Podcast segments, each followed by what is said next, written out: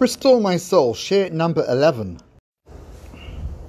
If a person falls from his madrega, his spiritual level, he should know that it's something sent to him by Hashem.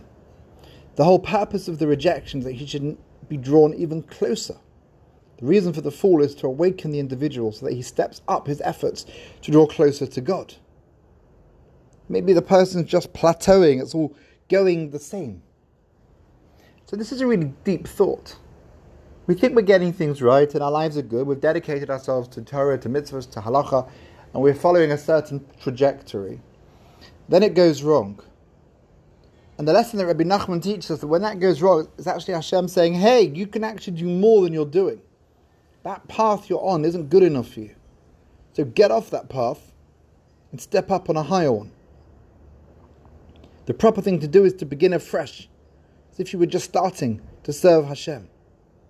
What does that look like? That looks like the people that are Baruch Hasheming Hashem every minute of the day. The people that sit at the Shabbos table and want to sing 25 pages of Zemiras, even the ones that no one knows a tune for.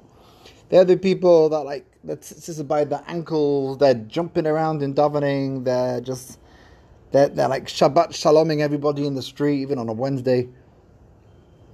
No, people that are excited rather than just doing it like a robot for however many years. Start now as if you've never begun before at all. Can you imagine if we did that? Can you imagine if there was an entire community that just redefined itself? Let's take just any time, but that's during Elul. What would it look like? Can you imagine what it would look like if the whole shul just sort of imagined itself to be starting again with all that enthusiasm and people who have found Judaism for the first time. The, the sweet way that people that have never really done before, work breaking their teeth with the transliterated Siddur, every word or the, or the, the trans, if not transliterated, maybe they can read Hebrew, but they're looking at every word. What does Baruch mean? Oh, Baruch means you Hashem are the source of all blessings. Not blessed are you Hashem. You can't bless Hashem. But to know that Hashem is, is the source of all blessings. And where it says, say this line slowly, every word is done, you've got to say it slowly, so I'm going to slow it down. And or they've read the Rabbi Aryeh Kaplan book on meditation, and they're trying, they're trying for each word of the Shemona Esrei. It's seven seconds for the first bracha, making a total of five minutes for the first bracha alone. What would that, what would that look like? It would definitely be easier than doing it on your own. Start now as if you've never begun before at all. This is one of the greatest principles in serving Hashem.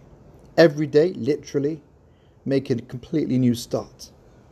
The past doesn't define you. It's one of these major principles of Rabbi Nachman's teaching. You can always start again. Put a line and start again. Your past doesn't need to define you. Shut off those memories. People who have long memories are doing themselves a disservice in every aspect of life. If you're holding on to the past all the time, never letting it go, you're damaging yourself so so significantly. Don't look at yourself, oh, look at my memory, it's fantastic. No, it's awful. Because you're not freeing yourself up to be a better, higher, more exalted, more sweeter, holy person.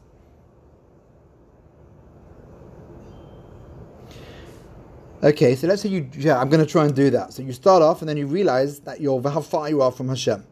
How many sins, how how sort of wrong you've been doing things. Says Reb Nachman, there's a danger.